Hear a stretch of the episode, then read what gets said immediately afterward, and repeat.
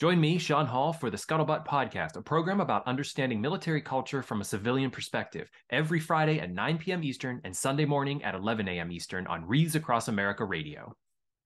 Welcome, everyone, to another episode of The Scuttlebutt. I'm your host, Sean Hall, Director of Programming with the Veterans Breakfast Club. We're a nonprofit in Western PA whose mission is to create communities of listening around veterans and their stories to connect, educate, heal, and inspire. You can find out everything there is to know about the VBC, including our upcoming schedule of online and in person events on our website, www.veteransbreakfastclub.org. Today's guest is Paul Woodadge. Paul runs a very famous YouTube channel, WW2, the number two TV, WW2 TV. Uh, he is a historian around the Normandy and D Day area. Um, he has many videos on his YouTube channel dealing with history and World War II history. We dive into that. We dive into his his own personal history as a reenactor, uh, how he became passionate about history. Um, you could see it in his voice. He's a fantastic storyteller. Uh, we we do a little bit of what if on World War II. Uh, a great episode. Uh, I really hope that you go check out his YouTube channel. Uh, fantastic guy. Um, please like, share, subscribe, and ring the bell on YouTube so you're the first to know whenever WW2 TV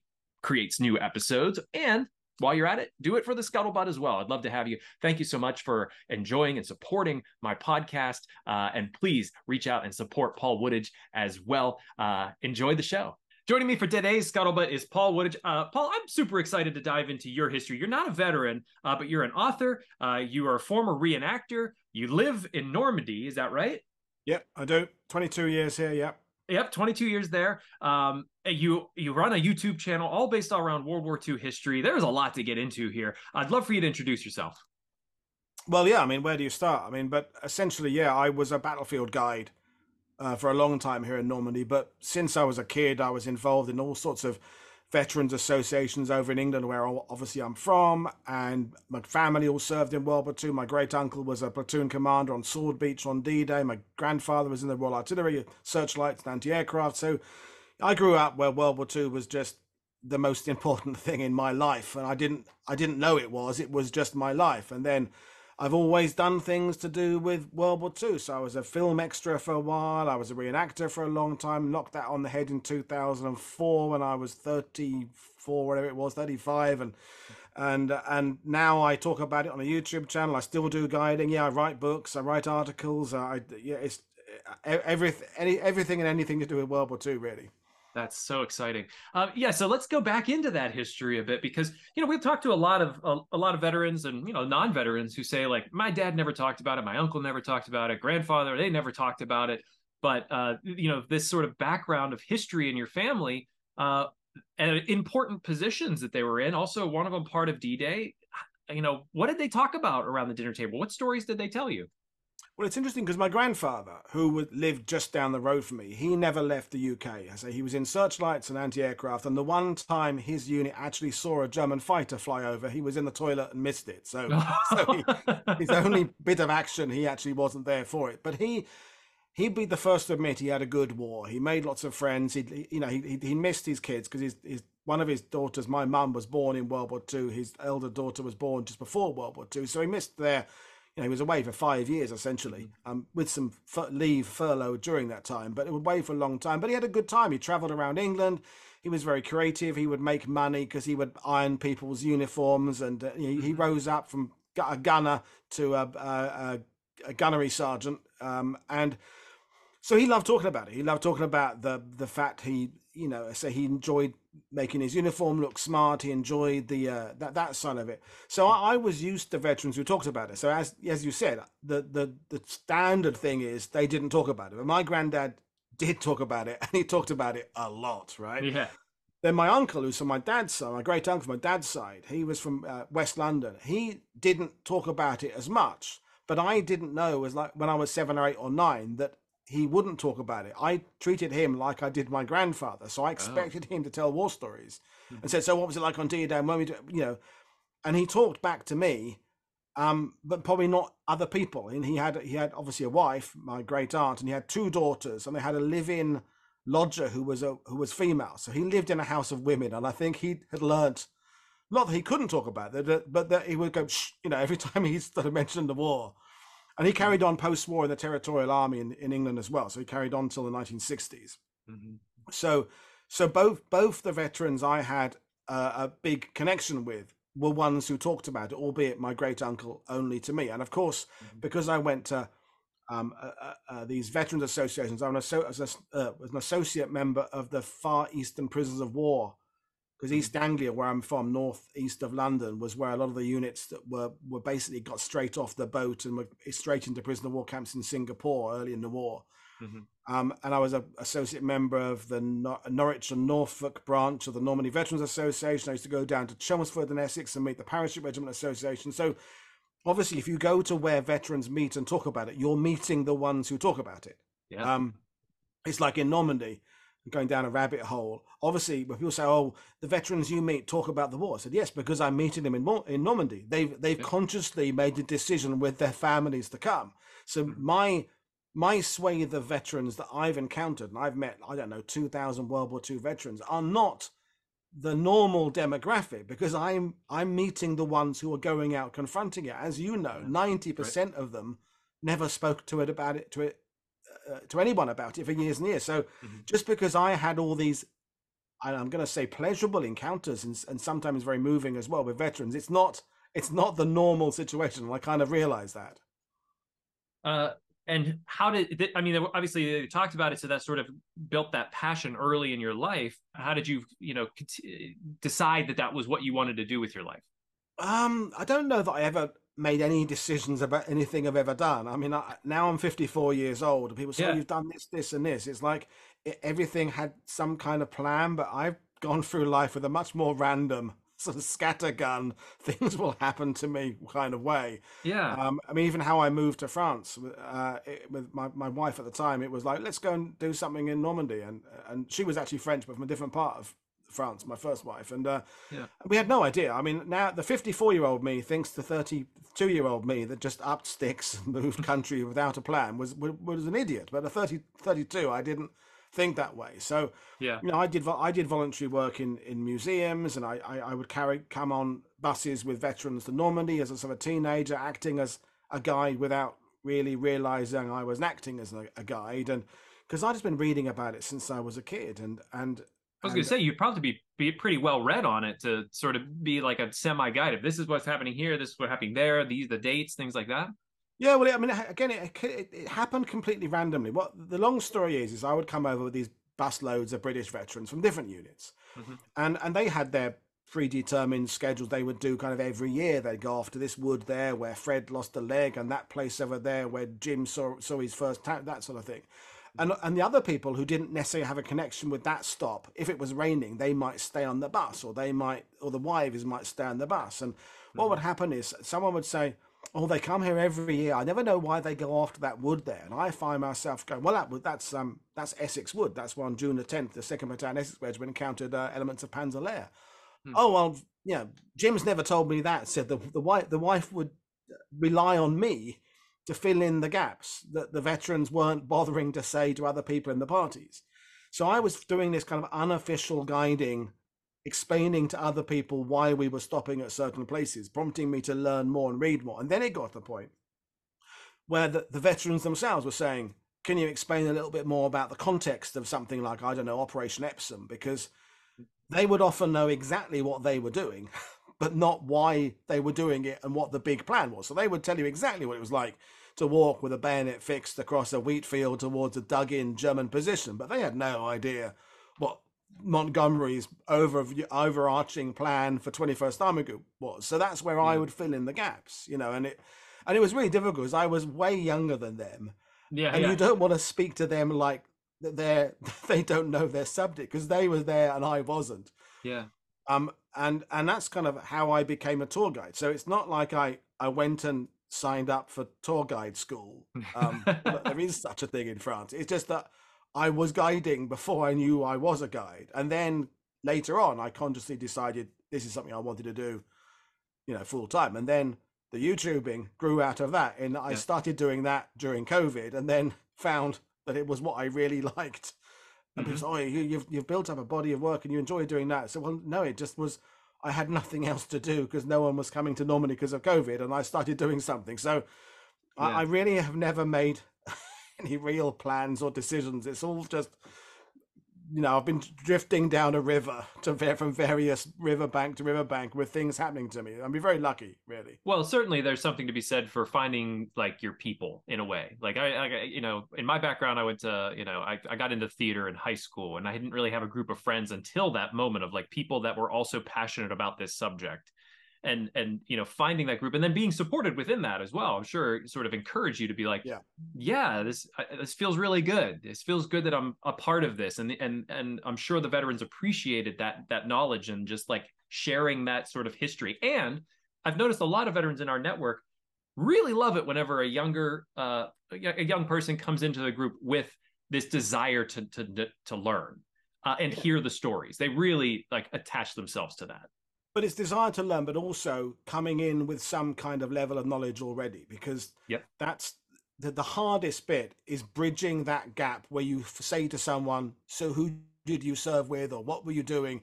If you can make a shortcut by me, the interviewer, the the young person, recognize that person's patch, that badge, and cut straight through that awkwardness of first introductions and say, oh, I guess you were part of the Battle of Hill 107 or something. Mm-hmm. And they go, Oh, yes, I was. And you, have you've, you've cut through that. Tell us about yourself. Where were you born? How did you enlist? So, yeah, that I would get on in my battlefield guiding days. I would quite often get situations where family members traveling with their veteran would get quite grumpy with me quite quickly because the veteran was unloading stuff to me that he had never said to them at all. And I had mm-hmm. to kind of pull them aside and say, there's two reasons he's unloading stuff to me, not you. One is I'm a complete stranger. So there's an element of it being like on the psychiatrist's couch. And two, I'm asking exactly the right questions because I know exactly what it is he's talking about. Sort of, you know, so that's my knowledge there. And I was, and they would go, well, yeah, but he never tells us this. And I would kind of say, well, just enjoy it while it's happening because I've had a couple of occasions where veterans spoke to me and uh, in turn their families on the trip and then went back home and never spoke about it again. It mm-hmm. was simply when they were here in Normandy, this process, this cathartic process. And sometimes they hadn't even really wanted to come. Their families said, come on, you should come back, Uncle Stanley, you know, and mm-hmm. and then they would just unload there and then. And that was it. That was the process. And then they, they'd go back home and nothing, nothing. And then other times they would come back and it would, the floodgates had literally opened and they would never stop talking about it. Um, right. So it, it, no, no, I get quite cringy when I see some of these really well-intended sort of YouTube channels and school projects where they send these, you know, high schoolers out to interview veterans, and the and it's great. And I'm I'm not a, I'm a middle-aged grumpy guy, and I love the sentiment behind it. But if you just say, so where were you born? Where were you when Pearl Harbor happened? Which do, if you set a, a set of questions like that, you get a set of almost identical answers Mm-hmm. And and what you need to do is some establish some kind of knowledge about that person so you can as i said earlier cut through the chase and try and hope they will get right to the the important part and right. and then also know when to know when to back off when you're when you're prodding an area that is is uncomfortable for someone yeah. to, to, to talk about you know that the day they did lose their friend or the day their unit did suffer terrible casualties you have to kind of skirt around that subject and only go there if they want to go there. But also yeah. at the same time, recognize the fact that you may have to nudge them a little bit because it's part part of the process. It's it's a really fine line, and and honestly, a skill and a talent. Uh, I didn't have it years ago when I started with VBC, and you know, still learning it as well. But you certainly get a feel in the conversation with the veteran talking about particular parts of their service where you just you know when to just nudge a touch you yeah. know when to back out and just say let the story flow um, th- those are words to live by, especially in our field of just interviewing veterans, talking with them, figuring out their story, finding out what happened. Um, yeah. What got you into reenacting? Well, I, I, I, don't know really. I mean, again, it was just I, I I was trying to get involved in every thing that was local to me that had anything to do with World War II. So I grew up near near all the Eighth Air Force bases. So I would go to open days at the control towers and and then suddenly I was involved in a kind of amateur museum thing that had a kind of mobile display of stuff, and I started going along there, and I had a little collection of military. Then it was like, why don't we? You're, you're young. Why don't you put the uniform on, and then you can show to people what the uniform was like they're wearing, and then again, without realizing it, suddenly I was a reenactor.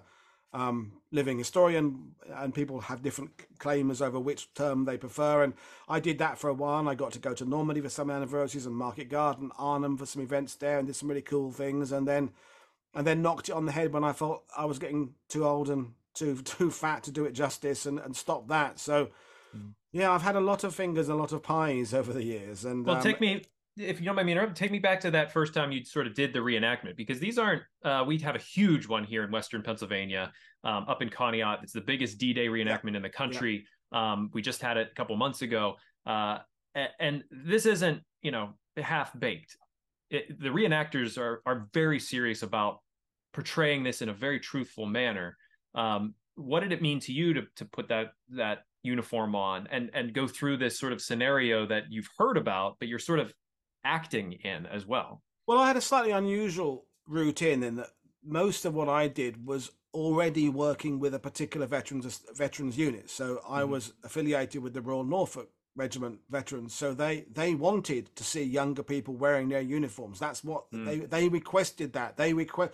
It's long story short. They requested that collectors would bring along uniforms to their annual meetings, and then it was like, well, we can't we're too old to wear the uniforms now can't you young guys wear the uniforms so we, we were actually requested in some ways by the veterans to do to do it so we weren't we weren't opening up a catalog of which unit shall i do and choosing one. It was uh, we were asked to do stuff involved with veterans. And then later mm. on i did a bit of stuff out of choice. So i didn't necessarily come to it through a the conventional way. And that, and that's where the reenactment world today, where your chances of meeting a a person from the unit that you're you're recreating are are very thin on the ground. Now, World War II reenactment, of course, First World War reenactment, it's impossible to meet anybody who wore the uniform. So, you know, I was doing it back in the um in the in the eighties, um, late eighties, early nineties, when you know these guys were were around. They're the only they're the they're the age of my dad is now, and um,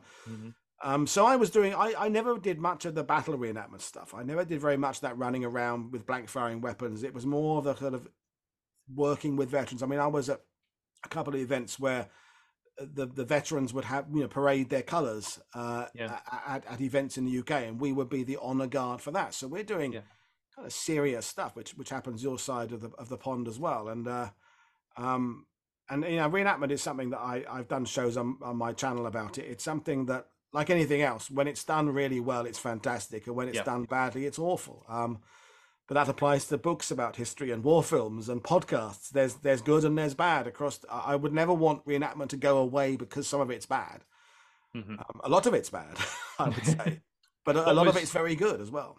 What was your best experience during the time you did in reenactments?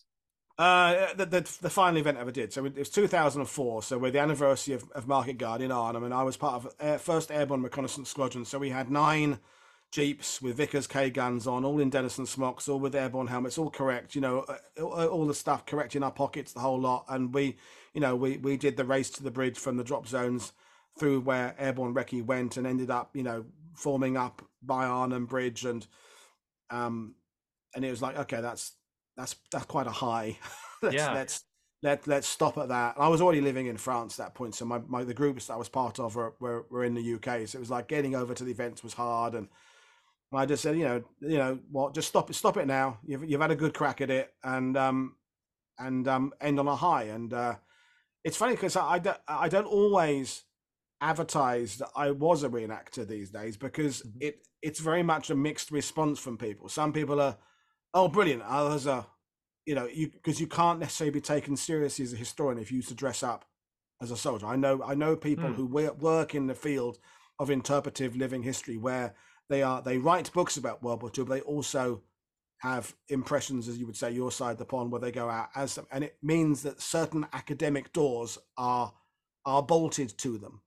Interesting. Um, unofficially, because they're seen as a as as in the kind of cosplay yeah environment. So right. it, it's I I'm not gonna I'm not ashamed of being a reenactor, but it's something I don't necessarily put at the forefront, depending on the right. environment I'm in, because I I'm trying to do so many things. I'm trying to be a you know YouTuber. I write books, and and, and ultimately I've got no qualifications what I did at all. I left school at 16. I have I've not served. I've not served my country. Uh, I've I've not uh, I, have not got a degree in history. I've just been talking about it for 30 well, no, it's 40, nearly 40 years now. So I, have I've, I've become wherever I am in the status regarded as someone who knows about this stuff, but it's based on doing it, not necessarily earning the, the right credentials. Well, this doesn't always. I'll I'll I'll speak to not needing the right credentials at times. We have a a host for our Greatest Generation live program, who's read probably more World War II books than anybody I know, if not ever. you know, he knows a lot and he reads every book about World War II. And he uh his ability to come on the show, host the program, bring on veterans, speak to their experience and the greater uh you know the 50,000 foot view of what was going on on you know in the minds of MacArthur. And you know mm. it you know I'll sit and listen to him all day because he's well read on the subject you know that doesn't matter to me if he doesn't have the his the you know the Yale degree. I, I want to hear him talk you know? He's it's just the same. If you have a passion for it and you're knowledgeable about it the people will flock to that as well, I mean, evidence yeah I, yeah. I think the caveat is if if if you can share it with other people. I mean, it's all very well. Some people I know who've read an extraordinary amount, but mm-hmm. don't want to share their information with others, or they, right. they, that that's in that case you're not really a historian because the historian bit comes out of passing it on to someone else. And uh, mm-hmm. in, in what I do as a YouTuber, there are people who write brilliantly but aren't necessarily good person to person. There are others mm-hmm. who are who perhaps they're not the greatest at writing, but are fantastic face to face. And and some people are both. Some people can write well and convey the history, and it's that that fine line of being able to learn about something and then pass that information on to others who ha- are maybe at a different level of understanding to you and making it easy to understand. And mm-hmm. I had lunch today uh, with some friends over on for, uh, with the World War II Museum out of New Orleans. So Michael Neiberg, John McManus, mm-hmm. uh, Craig Simons was over. Um, you know, and Michael Neiberg, who's written about you know World War One, World War Two, he has an ability to take incredibly complicated things like the Treaty of Versailles and boil it down to just an understandable, um, but yet not losing the nuance of the complication of the history. Yeah, and that's an absolute skill to be able to communicate Absolutely. that. Now he has got all the qualifications and teaches at some very prestigious um, establishments over over, over your, in the USA, but but he didn't. He wouldn't necessarily have to have that qualification, providing the ability to share it is is something he has. And yeah, uh, and and I, having been out there, if you can, if you can communicate standing in a in a in a in a rainstorm on Omaha Beach to people standing there listening to you in a rainstorm on Omaha Beach, what Omaha Beach was all about, and they're still listening to you despite the fact the rain is lashing, in, lashing into their face, you can kind of do your job, and that's that's where I that's where I earned my spurs is you know at the cold face of standing on battlefields. Right. Because for every day of fantastic weather, there's the other day when you're thinking, you know, this is a bad day. And I would say to clients sometimes, look, you don't you're not doing this to please me. I've seen all these sites before. You've happened to arrive here today when the weather is really crap.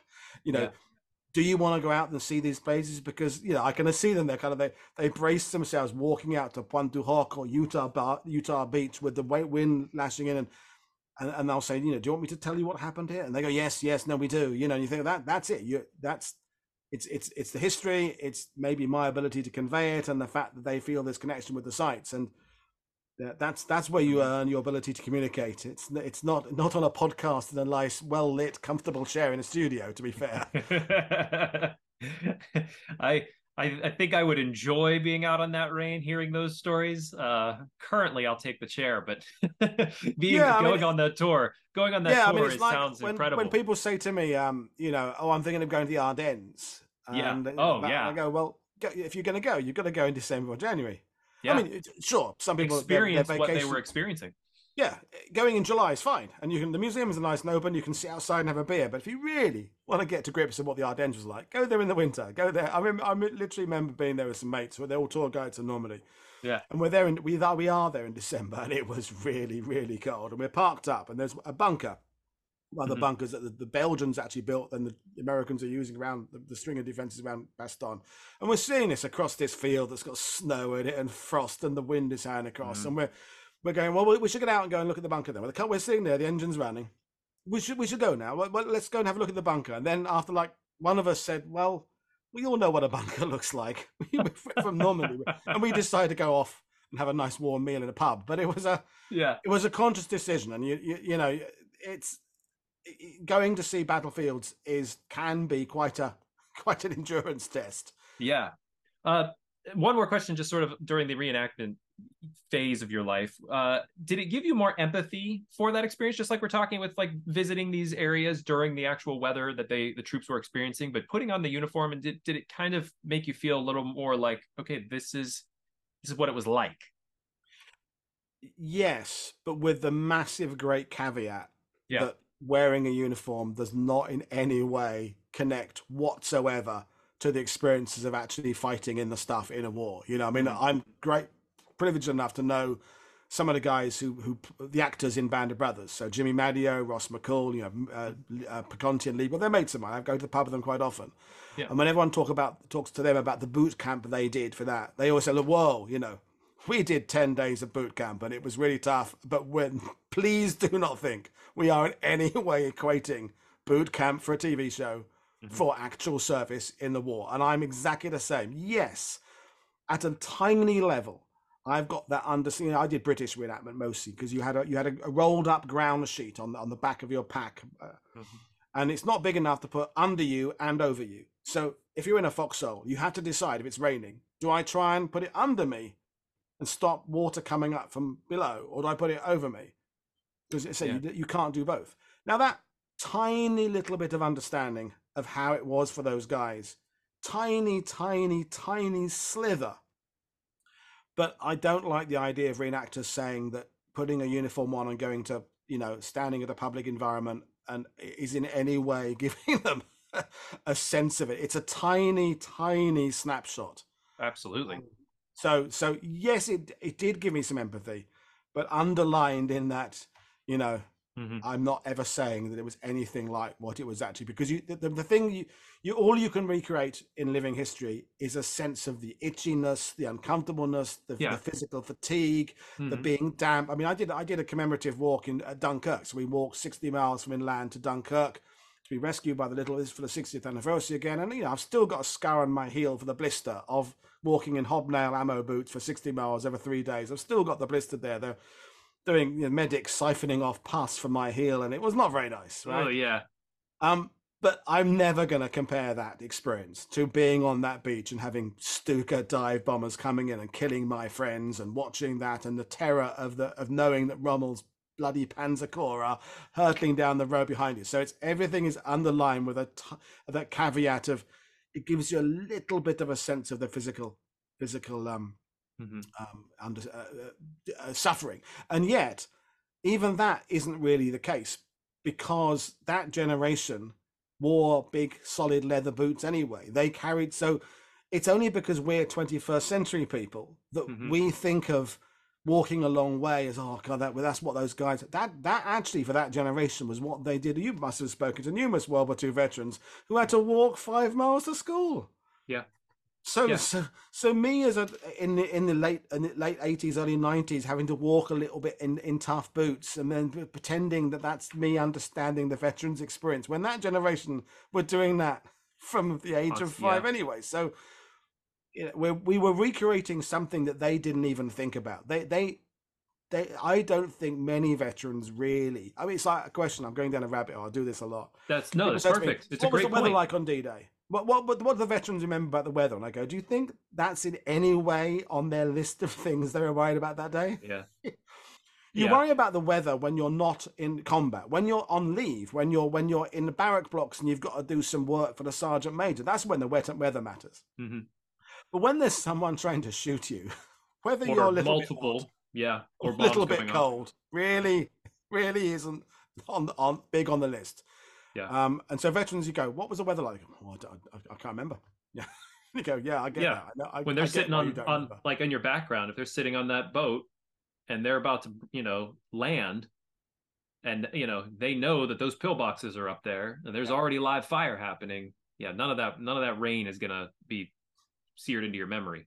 Yeah, and, and neither is necessarily the fact their feet are wet or anything. I mean, it, yeah. it is it is having a, a physical effect on them. I mean, that's one of the stories on Omaha Beach is the fact they have to clear four or five hundred yards, and they've been puking their guts out for three or four hours in some of the landing craft, and and they've been standing up to their knees in freezing cold water. We can, as historians, can now know that they were starting to show signs of hypothermia, which hadn't even wasn't even really a thing we understood back in the 1940s, and probably did impair their physical ability to move across that beach and make judgment calls they had to make there.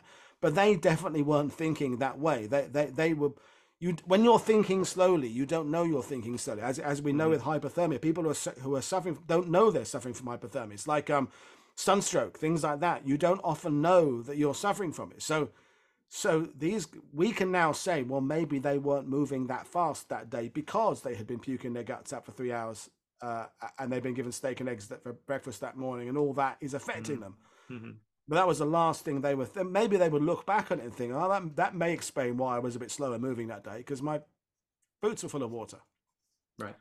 But anyway, um, why why Normandy? Why uh, there's been, I mean, how many battles not even just World War II, but across history that are you know stand out as world changing. But specifically Normandy and D-Day, what made you zero in on that? Because if I mean this is this is going to make me sound a, a terrible person because if you're going to do if you're going to do World War II for a living, you have to make money doing it. Um, you, you, I, I, can I do a certain amount of things for free, um, but you've got to pay the bills, and Normandy right. is where people go. That I mean, the, the simple reality is two million people a year come to Normandy to see the battlefields. Mm. It's a few thousand go to the Ardennes. It's a few thousand go to Monte Cassino or Anzio, um, and and that's places that are easy to get. Then you get the the, the Philippines or or, or um, Saipan or Peleliu or Tarawa, Iwo Jima or or Stalingrad or mm-hmm. Normandy is not only massive in people's consciousness, it's also really easy to get there. There's a massive, great infrastructure in place for people to see. And you know, I'm one of a 150 tour guides in Normandy. There's about six in the Ardennes. Mm-hmm. Yeah, the Ardennes is technically a larger uh, land battle. Yeah. Um, so Normandy is, if you want to make a career out of World War II, Normandy is kind of the place, the only place that it would sustain that amount of um, work. Right. What amazes you about the history of Normandy and D-Day? Um, in in fact, it, what amazes me now as I've got older is that people's knowledge often drops off a cliff after D-Day. After after it's that for some people it is it is World War Two, um, mm. like the Civil War is Gettysburg. Um, the mm-hmm. First World War is the Somme. You know, and so it, it, it amazes me that two million people come here, and that maybe ninety percent of them don't really comprehend the complexity of what happens after Normandy, what had been happening before Normandy, how Normandy connects with the fact that at the very same time the Soviets are launching Operation Bagration to, from the east towards the west, and and it's it's Normandy, and, and Normandy is different to D-Day. Hmm. That's that's the that when I when I say people come to Normandy, they come to Normandy for D-Day. They don't come for the Battle of Normandy. They come to hear D-Day. They come to hear about the successes on June the sixth and I think it's because it's a nice, nice is not the right word. It's a it's an easy to comprehend story that you can take away in a simple mm. package. And at the beginning of the day, the Germans held the beaches, and at the end of the day, the Allies held the beaches, and you can see that chapter turn.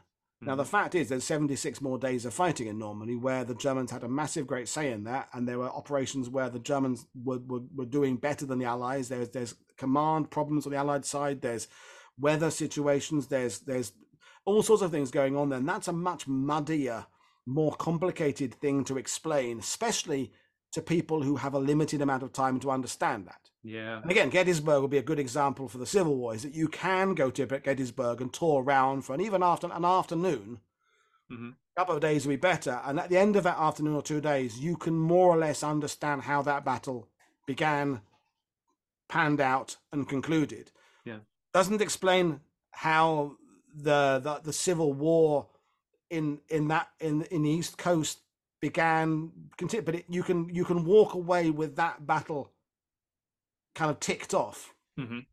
um, and so d-day is something people can come and they can um, they can understand in a day. I did a i did a, a talk uh, in england at the we have ways fest which is al al murray and james holland massive great podcast in the uk Mm-hmm. And um, my my my talk was on what I call obligation tourism, uh, which is is people who who and they're not bad people. They're people who want to come to Normandy. They mm-hmm. want to pay their respects, but it's not a life commitment. It's a day or two commitment. And then as soon as they've done Normandy, they're off somewhere else. And that's fine. Yeah. They're off on an adventure. I'm going I'm I'm going to Budapest tomorrow and Budapest, Brno, Bratislava and Prague for nine days. And I've read up about it and I'll do some stuff and I'm there, but I'm not committing to a massive, great long term need to understand the full complexity of the Battle of Budapest. I'll be there for a day and a half, and that's probably going to be about the amount of time that I will need to understand that. Yeah, yeah. Um, and so and so D-Day and D-Day and Normandy is has become has become bigger than just D-Day and Normandy. It's it's tied up with the the whole concept in the USA of the Greatest Generation. It ties in mm-hmm. with Saving Private Ryan and Tom Brokaw and uh, and and a sense of who you as Americans were. Mm-hmm. And for the Brits as well. I mean, we've just had the, the Michael Caine film has just come out, The Greatest Esca- Great Escaper, about vet, the veteran coming back for the 70th, and it's it's doing big business because D-Day is is a you can say D-Day on the street, and a lot of people will know what you mean by it. Mm-hmm. Um, they wouldn't necessarily know about Anzio or Salerno. Right. Um, so yeah. I'm going to drill down on this uh, and sort of uh, ask that question again, but I, I want to uh, drill down on uh, what did you find most amazing about the actual, like, as you've mentioned, that Normandy was this much bigger deal. What was happening before? What was happening after? You know, but to you, like, as you look at that history, sort of living off of that history now, uh, what is the, what is maybe the single most interesting thing that you found about understanding that history? What the, what the guys were going through? Was it the the size of the force that was coming in? Was it uh, that the whole world shifted maybe at that point? It's all of that, um, and mm-hmm. and just the complexity of how that whole operation was put together without computers, with 16 mm. different nations officially taking part on D-Day, plus a whole lot more represented by pilots and, and Navy personnel um, speaking different languages with with different aims at the end of it. I mean, that's one of the interesting things about Britain and America, for example, is that D-Day, Operation Overlord, is a brilliant example of just by that point of the war how well the U.S., Britain, and Canada were getting on. Okay, there's the odd little personal beefs between Monty and Patton at times, and and I, you know, there, there's there's personality clashes which you would expect given the amount of stress these guys are under to yeah. to take an a, amphibious landing into occupied France and, and defeat Hitler. But the the relationship between the US and and, the, and Britain had not been a completely smooth one. I mean, Operation Torch just a year and a half earlier nearly nearly broke the US and British cooperation. Um, thankfully, Churchill and Roosevelt got on really well personally, which somehow managed to kind of filter down. But there's you know, you, basically, it, it, it, fell down to the fact the British have an as um, a long term vision for their empire and how the Mediterranean will pan out long term, whereas you Americans are simply thinking short term in defeating the Axis there, and that. But by D Day, we've put all that behind us. You know, we're, we're we're in a world today where countries are failing to get on with each other uh, over decades. Mm-hmm and and and the fact that Overlord, Operation Overlord, was so complex as a military operation, but I think far more interesting was much more complex as this geopolitical, um, diplomatic effort. In that, you know, the the Soviets were one of our allies on D-Day. Okay, they're not actually physically part of the invasion force. So are Norway and, and Denmark and Luxembourg and South Africa and Rhodesia, and you're talking about countries that have got incredibly different types of government mm-hmm. and and way and and cultures and I and yet we all I'm saying we as if I was in any way part of it. They all had this common goal of the defeat of Hitler and the, the bringing back of liberation. And I think that is what still blows my mind about Operation Overlord is getting that number of people from that number of countries to simply agree on on this ultimate goal of defeating Hitler. Okay, it was a very black and white war in that clearly they were the bad guys and we the Allies were clearly the good guys. Mm-hmm. But yeah, you and you can break it down to say that organizing all the, the technology of the tanks and the and the, the bomb the flight paths and the, all that is incredibly clever, but just everybody's singing to the same hymn sheet. Yeah. Your country is divided right down the middle. My country's divided right now. You know, we can't agree on anything now, yeah. as, as within our own countries. Yeah. And yet, all of these countries came together and went, "Yeah, okay, single goal here. Let's all work towards that goal." from across the divide, across the politics, across the political spectrums, across the cultures, everything, and just like, yeah, let's just defeat Hitler and sort out everything out, uh, everything else after that. That's Right.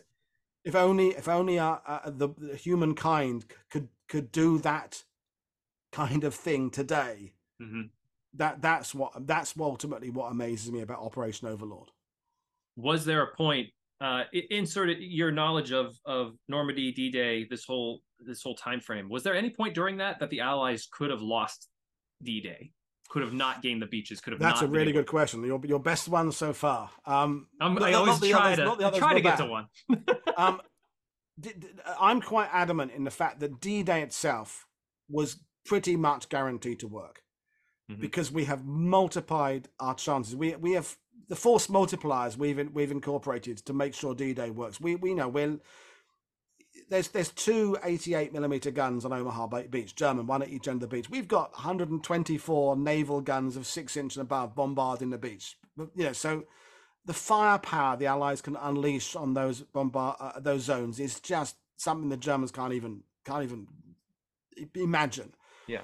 Yes, yes, the first wave are always going to get it tough because that's that ultimately some poor son of a bitch has to jump out of that first landing craft, whether he's British and go across, clear that sand.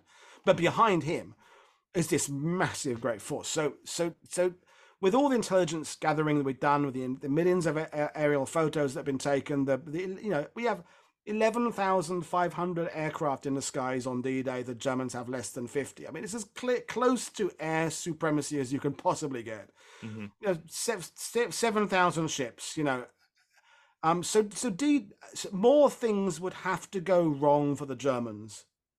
Uh, so right for the Germans and wrong for the Allies than is possible mathematically and prob- in terms of probability for D-Day to fail.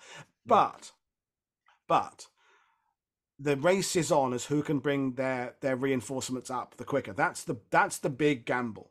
For me, the most exciting part of the Battle of Normandy is June 11th, 12th, 13th, Hmm. because on D-Day the Allies are landing nine divisions. There's about nine German divisions waiting for them. So one on one is not ideal. You'd want to have normally in a modern military environment three to one minimum numerical superiority. So in personnel, we're about even, but we have this this ace of the massive great air power and the ace of this massive great naval bombardment behind us, and this intelligence knowledge we have of knowing well. Yes, those pillboxes that you mentioned uh, that, that are behind me in that photo, in, the, in behind the smoke.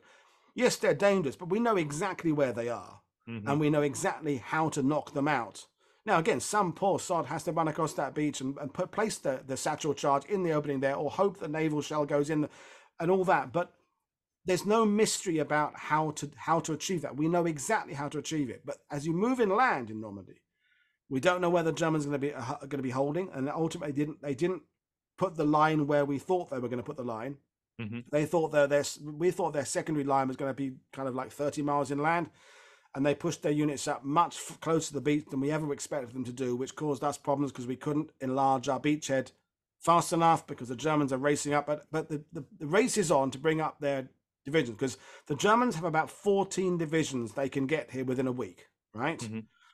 We have way more divisions than that in the UK that we can eventually deploy. I mean, eventually, uh, one and a half million Allied soldiers come through Normandy, Mhm. but it takes you know two two days to bring an armored division across if the weather's okay, and another two or three days to bring across enough ammunition and fuel for that armored division to actually go on the offensive. Right.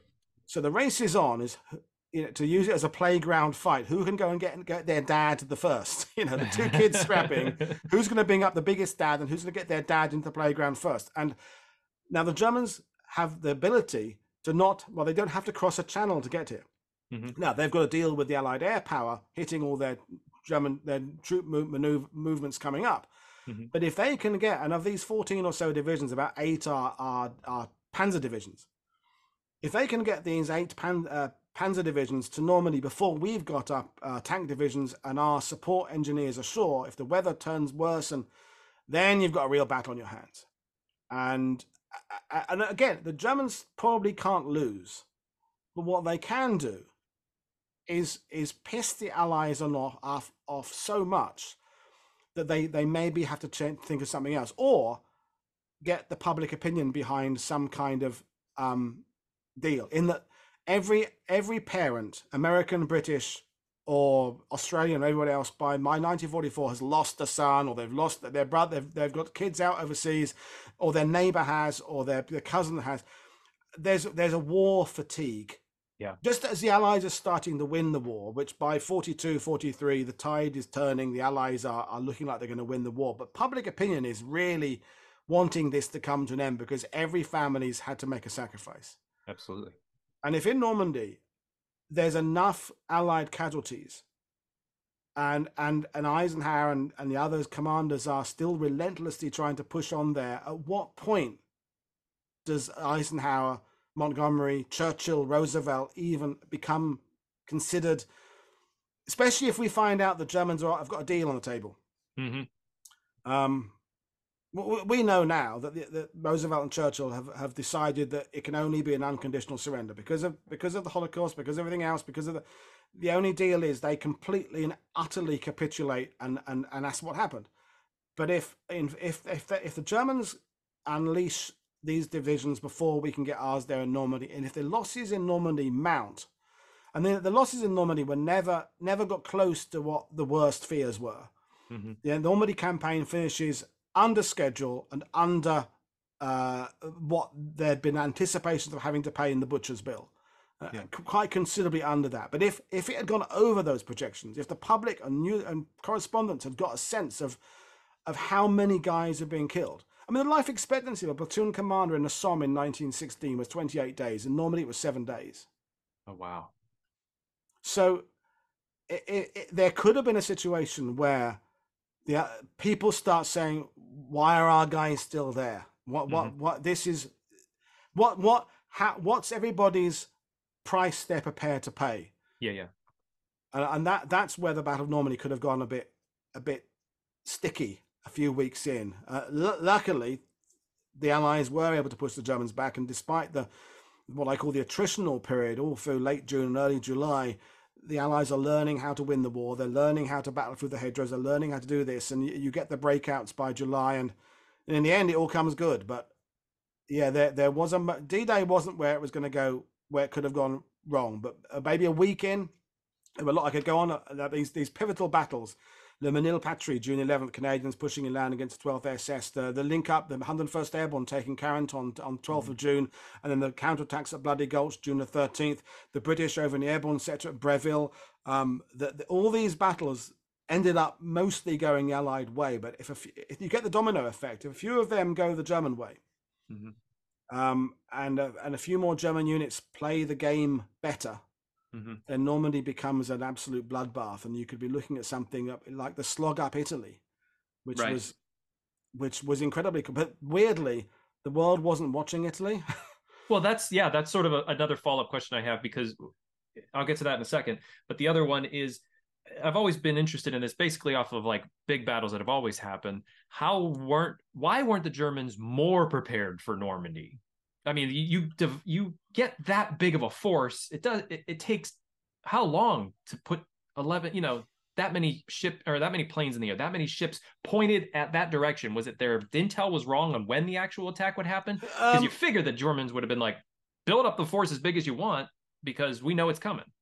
I mean, yeah. I mean, the, the, it's important to remember just how, on how many plates the Germans are still trying to keep spinning by mm-hmm. the summer of '44. You know, they're uh-huh. they're they're their efforts in Yugoslavia are being pushed back by massive, great partisan um, resistance there in Yugoslavia. The, the Soviets are pushing them out of out of um of so, and they're now pushing towards the Third Reich itself. Italy, you know, Salerno happened in September 43, so that the Allies are pushing now up Italy. They've already lost North Africa and Tunisia a, a year earlier. They're losing the Battle of the Atlantic, uh, or have already arguably lost the Battle of Atlantic. Um, they're they're being pinned back on every single front, hmm. um, mm.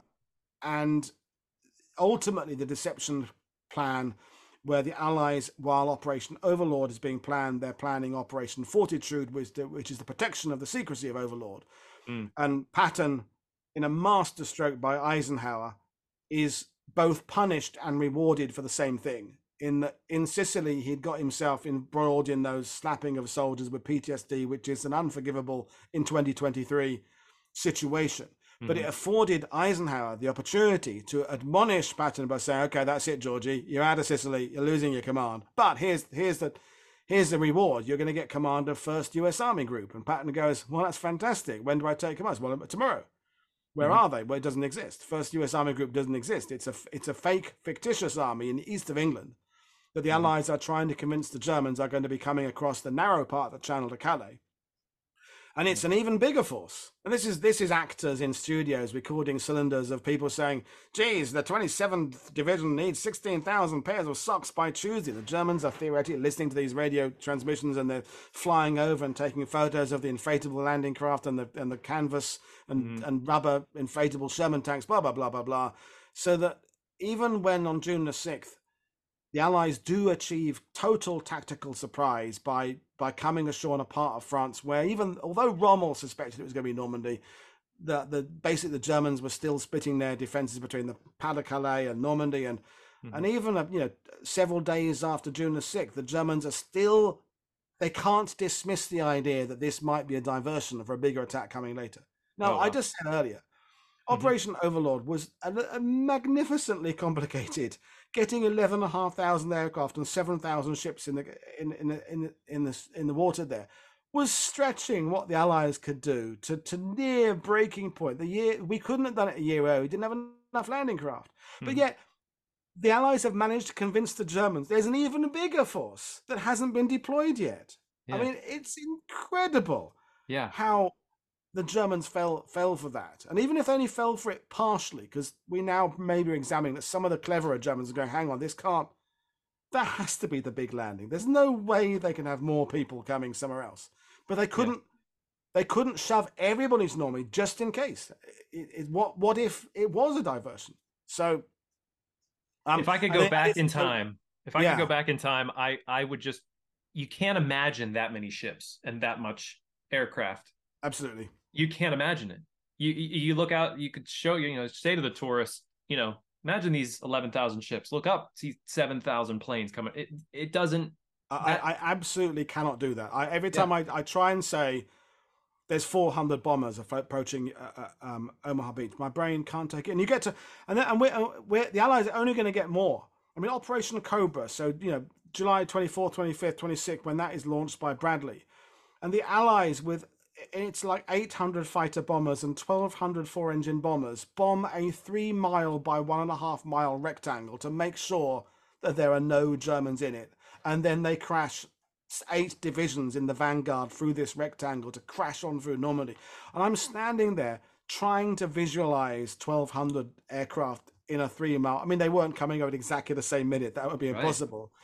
But my, my, I go to an air show. I get excited if I see four Spitfires. You know, Right. three B-17s is enough to kind of, you know, your jaw drops. You go, oh my god, there's, there's 400 of them over, and Yeah. that's nothing. We Yeah. know we're getting thousand bomber raids like almost daily by 44, 45. It- Yeah. it- The the- sound of that, just the sound of it coming. I had I walked the dog the other day as a side note, and two Chinooks came coming came over from uh, our 911th, and you could hear them coming. I was walking, all you hear is boom, boom, boom, boom, boom, boom, boom, and you're like, Yeah. "What? That's not a medical helicopter." And you look up and you see two of them flying over, and you know that's nothing audibly in comparison to what that that noise must have been. It's no in. wonder World War II veterans were all a bit hard of hearing when I spoke to them. I mean, it, it Right. was really, really noisy. Um, yeah, absolutely. And Uh, that's and- well, you know to, to answer your question about the, the, the, the what the Germans hadn't re- completely realized, even the Germans that have been beaten out of Tunisia and North Africa, is the Allies have big war. Now, this isn't my Fred. This is one of my best mates, James Holland, the prolific author and historian. The- Germans don't have big war. The Germans have really, really technologically advanced Panther tanks and Tigers and these incredible weaponry. But behind it is this truck horse-drawn. How a question for you, Sean? On how many horses do you think a German infantry division had in 1944 in Normandy? How many horses? Ten? It's about four thousand. Oh my god. That, that, that, I mean, people people say no, he's got that wrong. It must be forty. No, it's it's a, it's between two and a half and five thousand. Is how how many horses the Germans have per division. Because behind this facade of Tiger tanks and Panthers, are, are some trucks. I mean, the Germans invaded Russia in 1942, uh, 41 with um 70 different types of truck manufacturer or something like that. With no, there's no way they're going to keep them all on the road. And so, by normally they're using horses. You know, there's there's like mm-hmm. 200 men in any division just shoeing horses and providing the, the, the their feed. See, I didn't. So I when, definitely didn't know that. Mainly because you know I say it's such a low number because all I remember is reading about how um, the horse, the cavalries were just butchered in World War II because of the machine gun. And I was like, no one really was probably using horses by World War II after well, they're using realized... millions of them. It's, wow. Uh, uh and and and and yeah, because and even the German generals who survived the war, they're kind of writing the history and the you know talking about how great their tanks were and great their aircraft were because they don't want to admit that their they, their army was horse drawn. Um, mm it's, it's, it's you know and so this but the, but the big war allies have the allies have it takes a long time to deploy. That's what's fascinating is that you know the allies are planning to build within a, a week of the invasion like 40 air landing grounds. Hmm. 40 i mean within a week I mean, I don't know it's like near where you are, but if they want to put a bypass, a beltway around a city, it takes three years for the meetings to take place, another two years to, to, to please all the environmental people. Then the work will take another two years. And then mm-hmm. they wanted to build 40 aircraft, airfields within a, within a week, which yeah. they nearly did. They, I think they got 28 done within a week, and the next it took them another week or something. I mean, it's the, the can do ability of just that generation. good grief. Yeah. My goodness. Uh, you mentioned sort of the push up through Italy. I always also wondered why D-Day, Normandy, Omaha, why those took precedent over that that initial invasion. That was sort of like the first D-Day, but it's not given nearly as much credit, I think. It's because Italy was much, much, much tougher. I mean, it was that you didn't get the the, the liberation. The, the, Italians, because they had been on the Axis side, they, they they only become part of the Allies just around the time of Salerno. So the the liberating France and Belgium is maybe a better story for newspapers than liberating Italy. Although France, and of course, there was Vichy France, and France had officially collaborated. There was the, the realization that after Vichy, you know, that France becomes occupied by the Germans, they are they are victims of the Germans, whereas the Italians were were officially an Axis partner. So you don't get that kind of same liberation story in Italy. And the mm. climate mm. is shit in Italy. The mountains are crap out there, the rivers and stuff. So the journalists weren't going there. The journalists the journalists were in England waiting to go to Normandy because they knew it was going to be a much better story. That's why on D-Day you've got Ernie Pyle and Ernest Hemingway and all these people there because they they don't want to be in Italy. Yeah. That's not where the stories are going to be. They're not going to get their front pages by following that army of of, of weary soldiers who've been fighting since North Africa and a, and a grumpy and cynical and, and, and the public don't seem to don't care about. I mean, it, there's a famous song in Britain composed by guys serving in Italy called the D-Day Dodgers because Nancy Astor of our first female members of parliament said something of while while other soldiers are, are dodging it in Italy, the landings have been made in Normandy, and, and and people out in Italy were like, "What the what the hell?" You know, yeah, we've been fighting there for years. Excuse me, Mrs. Mm-hmm. So they kind of took they, they kind of took this D-Day Dodgers and wrote it in a song, wrote it in a kind of an, an, ironic song about here we are drinking the vino in Italy while the, the guys in France are actually actually defeating Hitler. So they kind of turned it into a an anthem. Um, wow. And the fighting in Italy is just nasty and mm-hmm. horrible and and much more complicated to explain as well. And didn't have, you know, Salerno was planned in, which is Operation Avalanche, was planned in three weeks. Anzio was planned on the back of a cigarette packet in a pub in about 10 minutes almost. Overlord is a year and a half of planning, you know, so so no wonder it was going to work. They have they have put the effort in to make yeah. sure it's going to work. Um, and and the public want to hear about the easy to understand um, victories. And it's, it's, we're coming back to the reason people go to Normandy as tourists, not yeah. Italy. Right. Is you it's, get that instant gratification of kind of liberation and victory. You know, we're in Paris on August twenty fifth. Now, yeah. So, so you've got that real, and you've got all the, you know, the girls there, you know, waving and going, kissing the GIs on the tanks. Italy was a was a slog. If you count Sicily, it, it takes two years to take Italy. It's fascinating to me that it was like marketing and PR. Yeah. Fascinating, especially at that time where they were like, I'm not going down there. I want to go this way. This is going to be better, better story. I'm going to get my front page headline. Fascinating. I mean, that's again, I'm I'm a, I'm a bit middle aged and grumpy, but you've got to, again, you've got to understand that you know, us I'm Brits getting have been there, so I understand where you're at. yeah, we're, we've been at war since 1939. You've been at war since 1941. People can only to, to, cope with a certain number of bad bad news. Yeah. And, you know, and, and 42 had been more, well, including December 7th, 41, it'd been unrelenting bad news for for, for months. hmm You know, Bataan and Corregidor, and in Britain, and, and okay, Dunkirk, we managed to, in a PR coup, turn our army being pushed out of France into a victory because we rescued them, but it is Yeah. a defeat. It was glorious that we managed to bring the British army back to fight another day, but we went with our tails between our legs, and that was a, that was the bright spot in 1940. Yeah. We're losing the Battle of the Atlantic for another year and a half. We get we it takes us another two years to defeat to beat defeat the the, uh, the Germans and Italians in in in, uh, in North Africa. Mm-hmm. We've been pushed out of Burma. The Brits, you know, you you you know you you can't get anything going in the Pacific for for for months. Yeah. So so by 44, people want good news, and Italy is not where the good. There is good news coming in the sense that we are liberating villages, but it's bit by bit by bit. Bit by bit. And the further we get up towards the top of Italy, the worse the, the mountains get. The the more defense mm-hmm. the, the, the the Gothic line was was horrendous for the for the Allies to beat their way through. So, you know, you if you're if you're reporting from Italy, all it's mud, um, shelling, friendly fire casualties, people having breakdowns. I mean, it, it, the winter of '44. The, the, the epidemic of, of trench foot in Italy and desertions. Let's not talk. Let's not avoid the fact that that winter your guys are deserting in droves, my guys are deserting. Everyone's had enough. Everyone's just fed up with it. Um, Normandy is is is the is the story that the press are Yeah. press are wanting. Um, We have a 102 year old in our network, Guy Prestia, who fought all the way up the boot, and we get great stories from him all the way, you know, to Dachau. Um, i- incredible stories that he he gives us. Uh, I, I have two more questions for you. Um, one being, you you've talked a bit about sort of how we viewed the Greatest Generation here in the states, and like Yep. what are like put them on a pedestal, and and just what these guys were capable of accomplishing. What is the is, it a similar view in, in Britain of the of that generation? Is it called the Greatest Generation? we don't we don't we we kind of borrow from that, but yeah, it, and this is where I I've got I've got quite mixed opinions about it because, um, absolutely, a lot of that generation deserve every single credit we can pay them, and thank that that debt we owe them.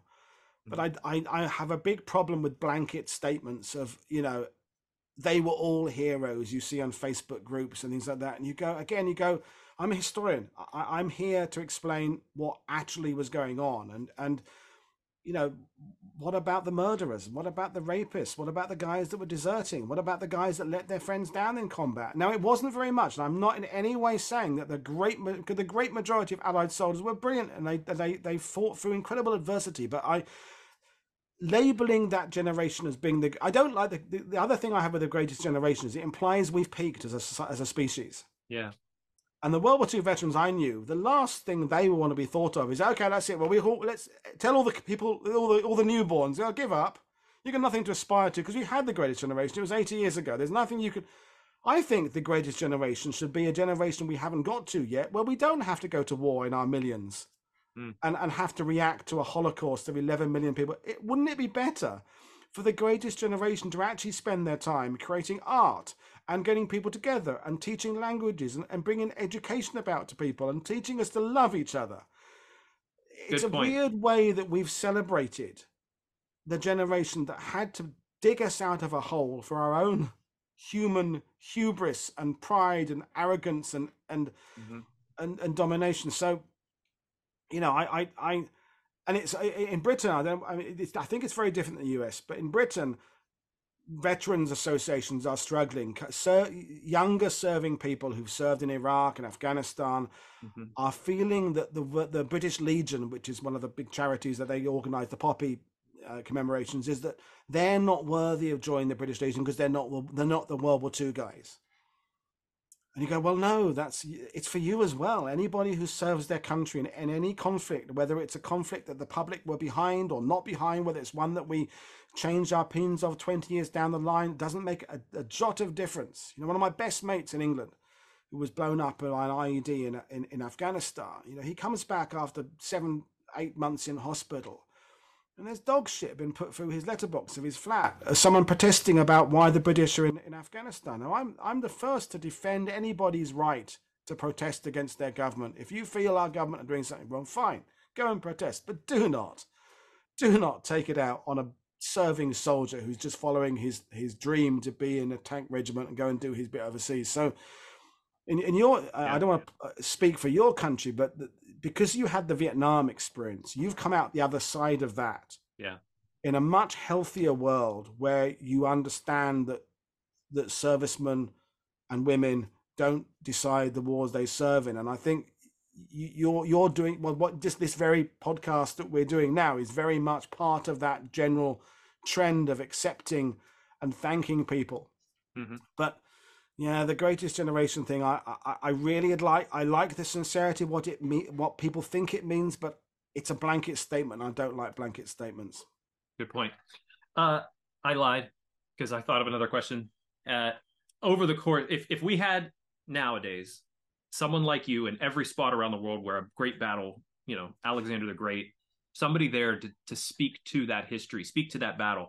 Is there any other battle in history that you're like, I'd want to go there and live there and tell people about that history.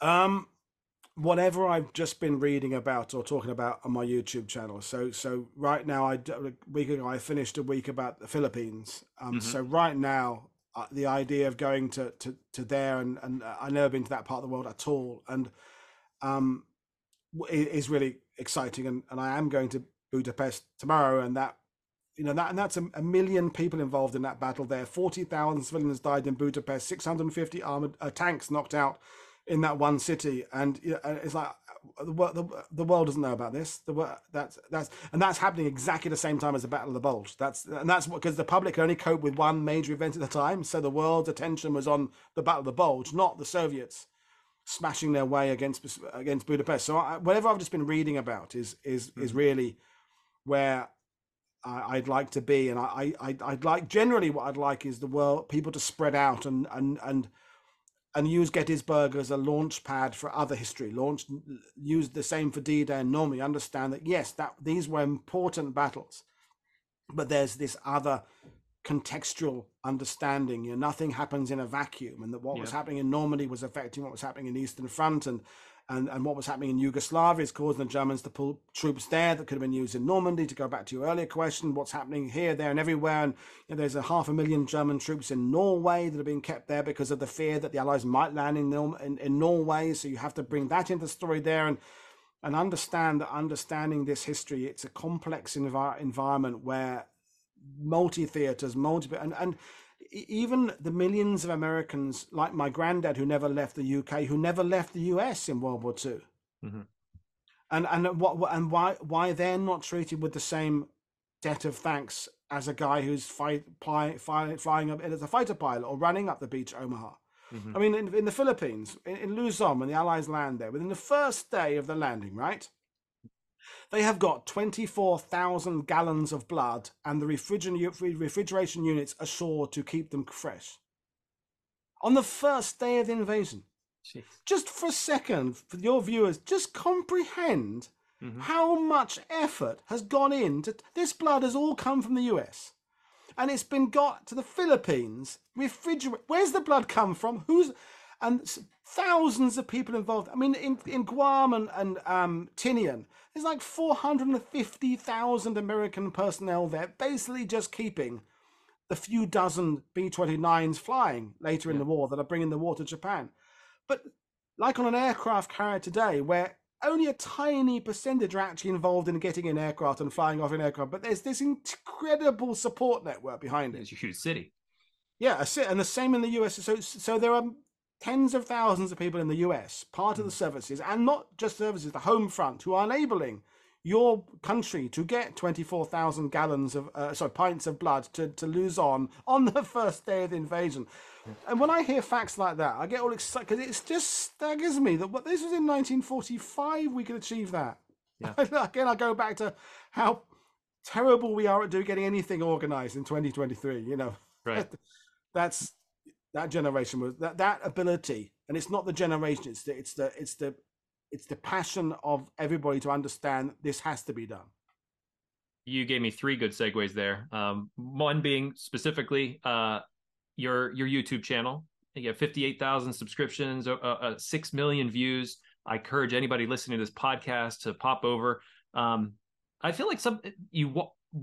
My question is is what do you want someone to walk away with? And I and I put an addendum here simply for the fact that in the hour plus that I've been able to spend with you, what I'm walking away with is a passion to learn more.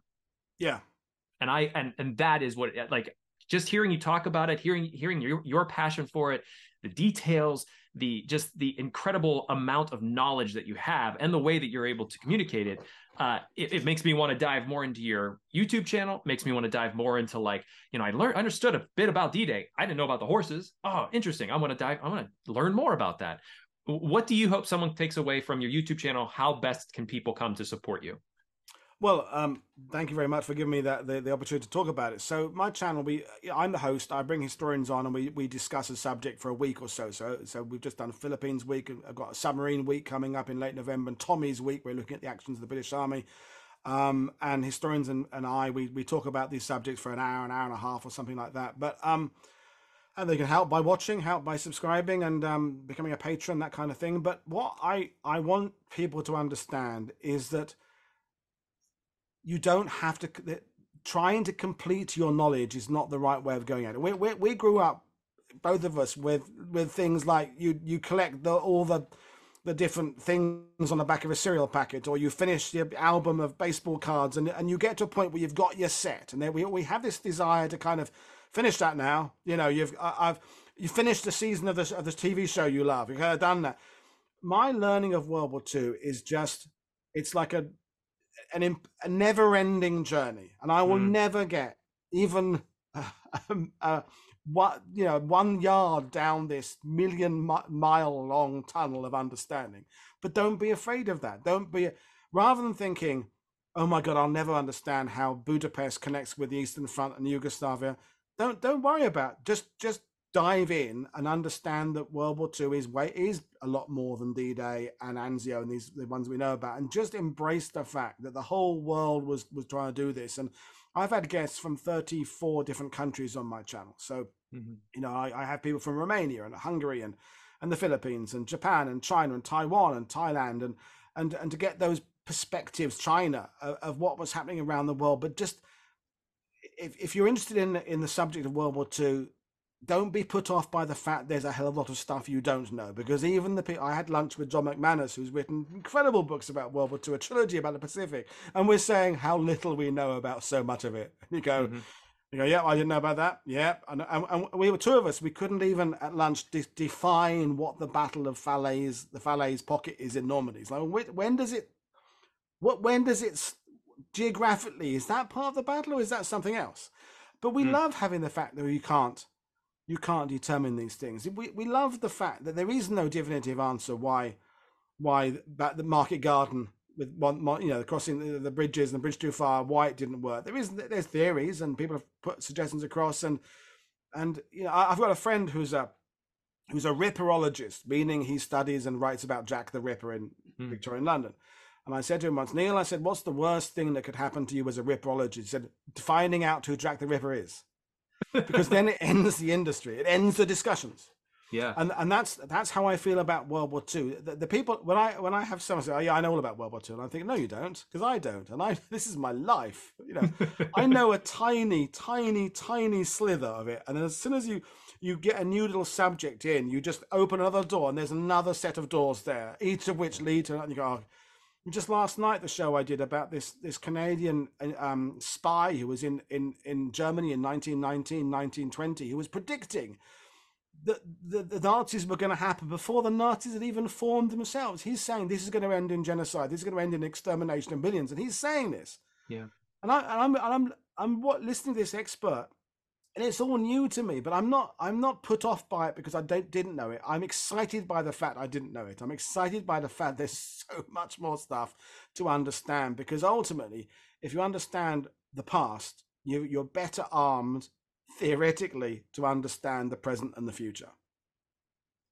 Words to live by. Um, paul i want to thank you for your time. I, I want to say to our audience of the Scuttlebutt, please check out uh, Paul's YouTube channel, uh, which is uh, WW2, the number two TV, WW2 TV. Um, support it any way you can. Uh, and as for the scuttlebutt, please like, share, subscribe, and ring the bell so you're the first to know whenever we release new episodes. You can always reach out to me, Shaun, S H A U N, at veteransbreakfastclub.org with any thoughts, comments, or questions. And look down into the description here. I'll have links for everything for Paul from his books uh, to his uh, website and for the YouTube channel. Uh, Paul, again, thank you so much. Uh, I am certainly energized to go learn more.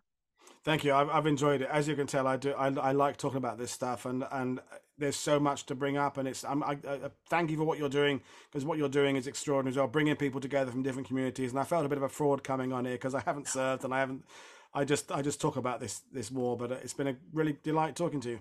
Yeah, thank you. You as well. Um, and join us for another episode of the Scuttlebutt.